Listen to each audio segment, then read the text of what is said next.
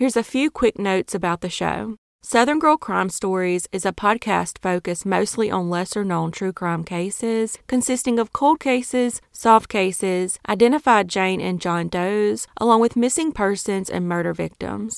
You can follow the show on social media on Instagram at Southern Girl Crime Stories, on Twitter at SG Crime Stories, or search Facebook for Southern Girl Crime Stories. Please be sure to check out my YouTube channel for these stories, along with photos of victims, suspects, locations of murders, and more.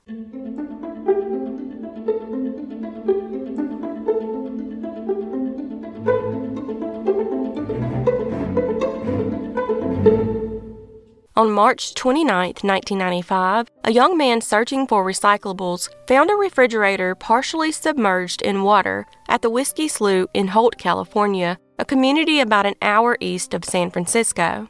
Inside were the murdered remains of a bound female left in a sleeping bag with two blankets used to tie the refrigerator shut.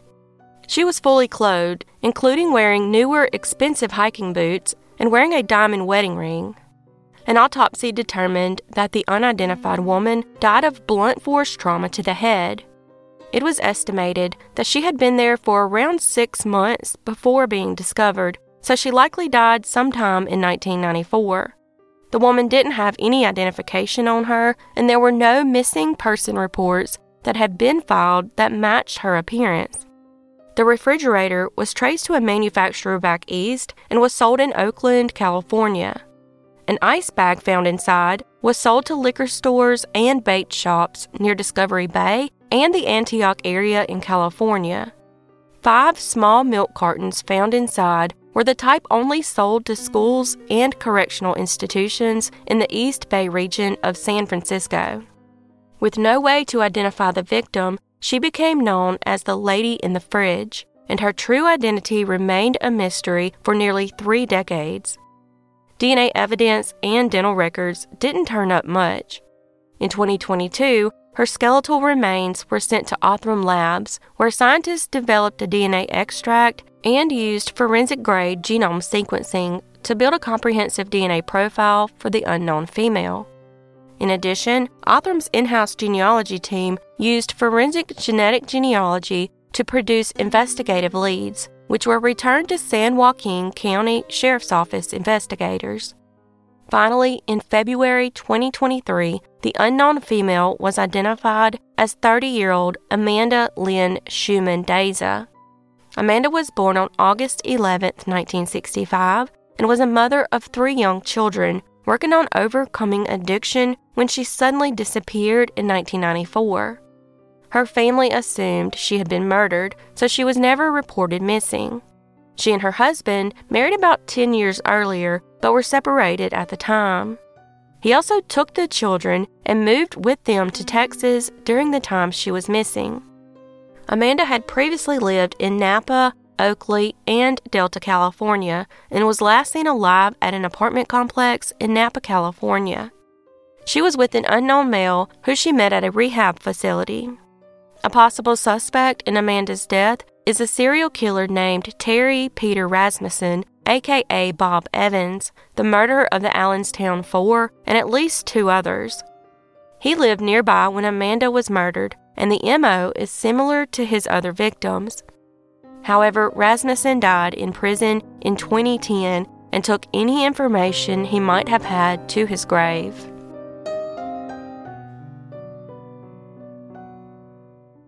On April 17, 1992, a farmer who routinely raided the dumpster at Mr. Gatti's Pizza for food scraps to feed his pigs in Picayune, Mississippi, found something devastating inside one of the bags.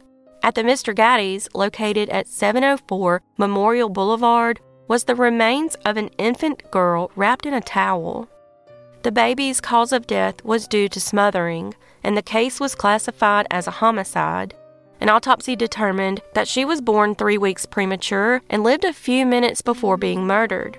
Detectives suspected she might have come from Gretna or Marrero, Louisiana, based on three West Bank editions of the Times Picayune newspaper dated March 19th, April 14th, and April 15th, also found in the trash. It was also determined that the baby's date of birth was likely April 15, 1992.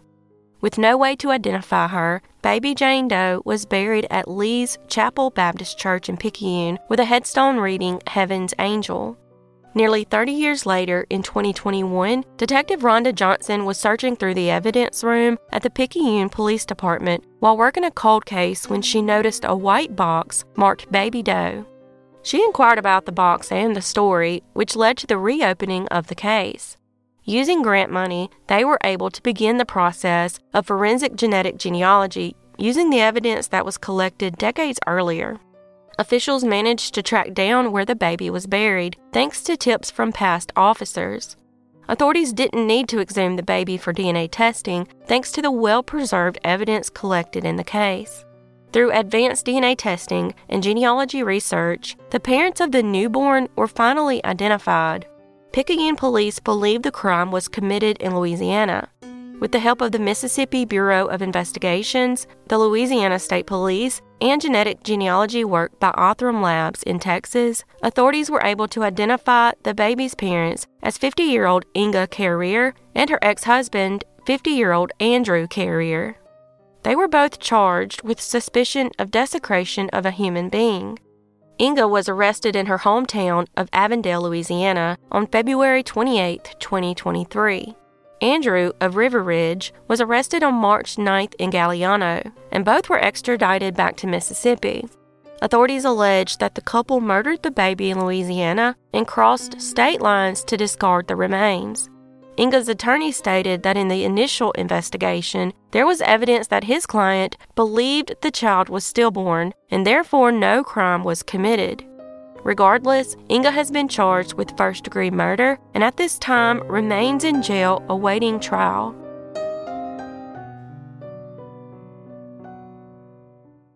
On April 1, 1985, two men looking for spare parts at a dump site along Highway 25 East in Knox County, Kentucky, discovered a woman's body in a discarded refrigerator.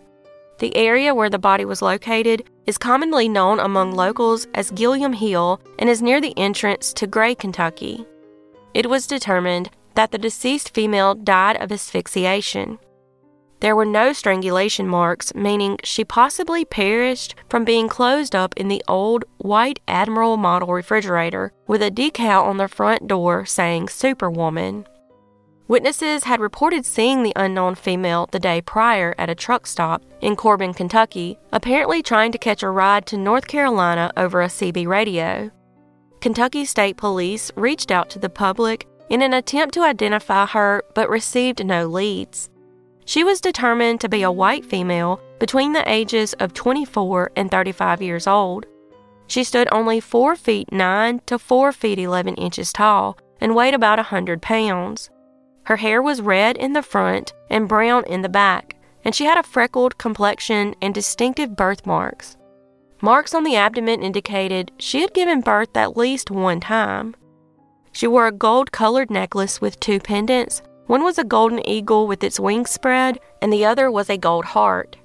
When it came time to provide a burial, the community came together and donated a casket and provided a place to bury Jane Doe.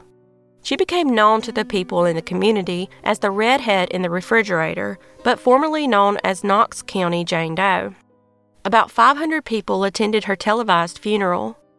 Local singers even came and sang at her funeral. Local businessmen were pallbearers, and she was buried in Warfield Cemetery near Barbourville, Kentucky, with a tombstone that read, Unknown, April 1st, 1985. At that time, there were known to be several redheaded women missing or murdered along the I 75 corridor. Jane Doe would go unidentified for the next 33 years until a woman by the name of Elizabeth Pilgrim, who lived in North Carolina, came forward to say that her mother went missing in the 80s when she was only a few weeks old. She had sadly spent her entire life searching for answers, then in October 2017, she came across a Facebook page titled Unidentified and Unclaimed People from 1930 to 2018. Then one day, she came across a Facebook page titled Unidentified and Unclaimed People from 1930 to 2018. She saw a post on the page with a post mortem photo of an unidentified red-headed female victim. Elizabeth thought it could be her missing mother and headed to Gray, Kentucky to find answers. Ultimately, Elizabeth provided her DNA and anxiously waited several months for the results. Finally, it was confirmed the woman was indeed her mother, Espy Regina Black Pilgrim, aka Jeannie of Spindale, North Carolina. Jeannie was born on December 25, 1956, and was named after her grandmothers Espy Ramsey and Alice Regina Black. At the age of 28, Jeannie was a mother of five, and when she went missing, the whole town presumed that she had up and abandoned her children. Her loved ones always believed that she went missing in 1984, but records would prove that Jeannie was actually alive and well in February 1985, still living in her hometown. Unfortunately, her body was found less than two months later. It is believed that she was a victim of the redhead killer, Jerry Leon Johns of Cleveland, Texas, who died in 2015 in prison.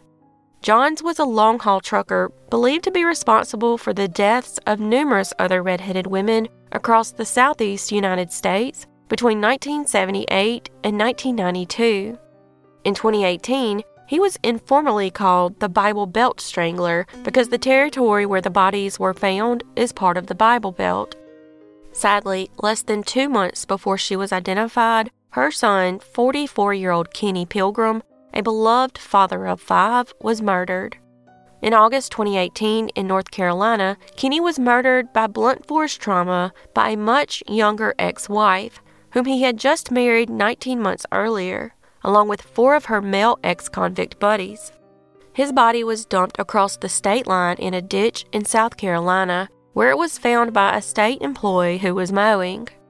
Also, his father, James Childers, was beaten to death 15 years earlier. Seems like this family has seen their fair share of tragedies. Hopefully, now they can at least have some closure.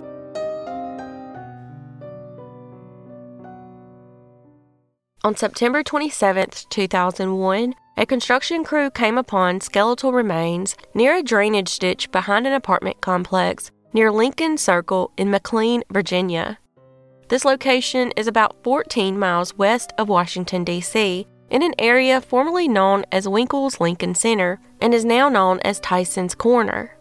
The human remains were spread around a slope behind an apartment complex and found with tattered clothes and accessories, including pieces of shoes, a bangle bracelet, a ring, and a pullover sweater.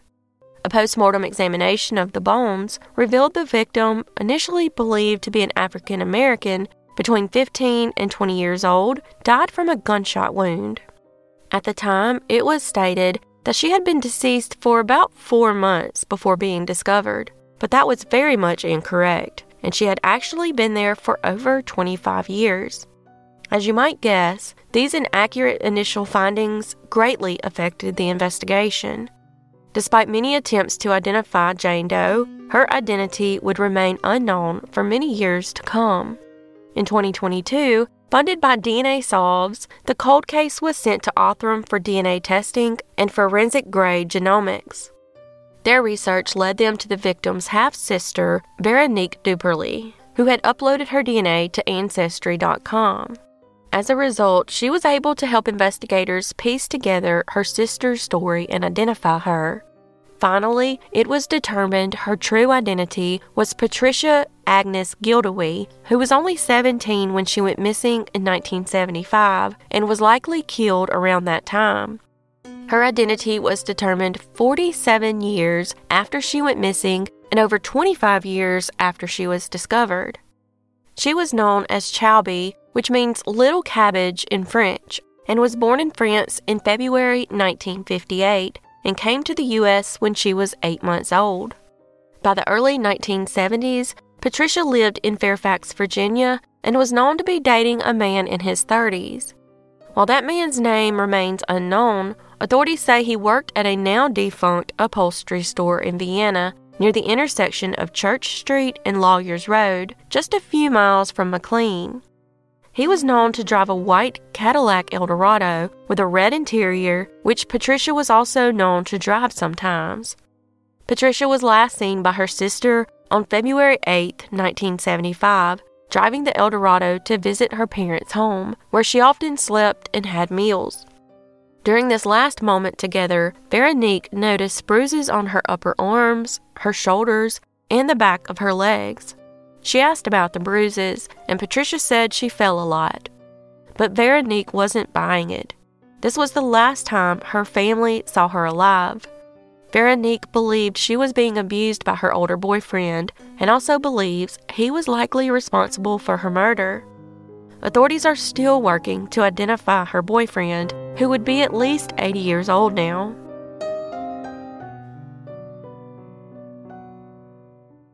On June 15, 1986, a fisherman discovered a human skull on the banks of the Delaware River near a boat ramp in Morrisville, Pennsylvania.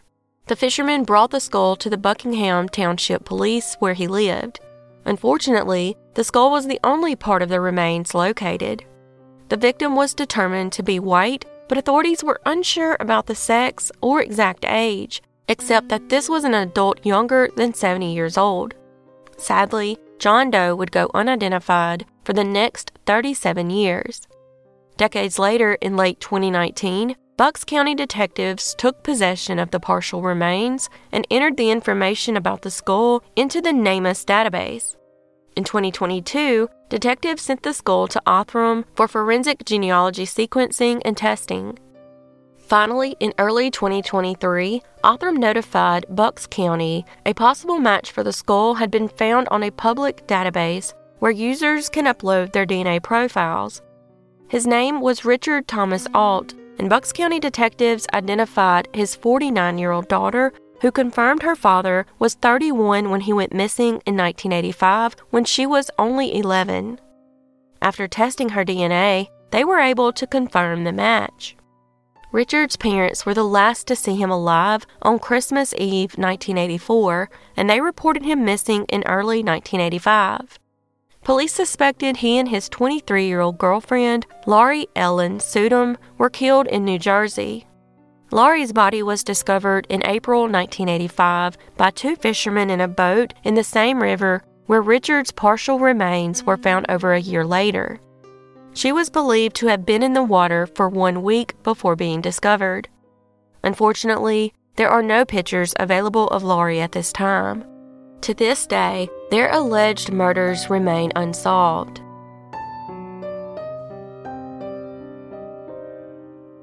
Thanks for joining me today on Southern Girl Crime Stories. Please be sure to check out my YouTube channel for these stories, along with photos of victims, suspects, location of murders, and more. As always, your support is very much appreciated, and I look forward to seeing y'all next time.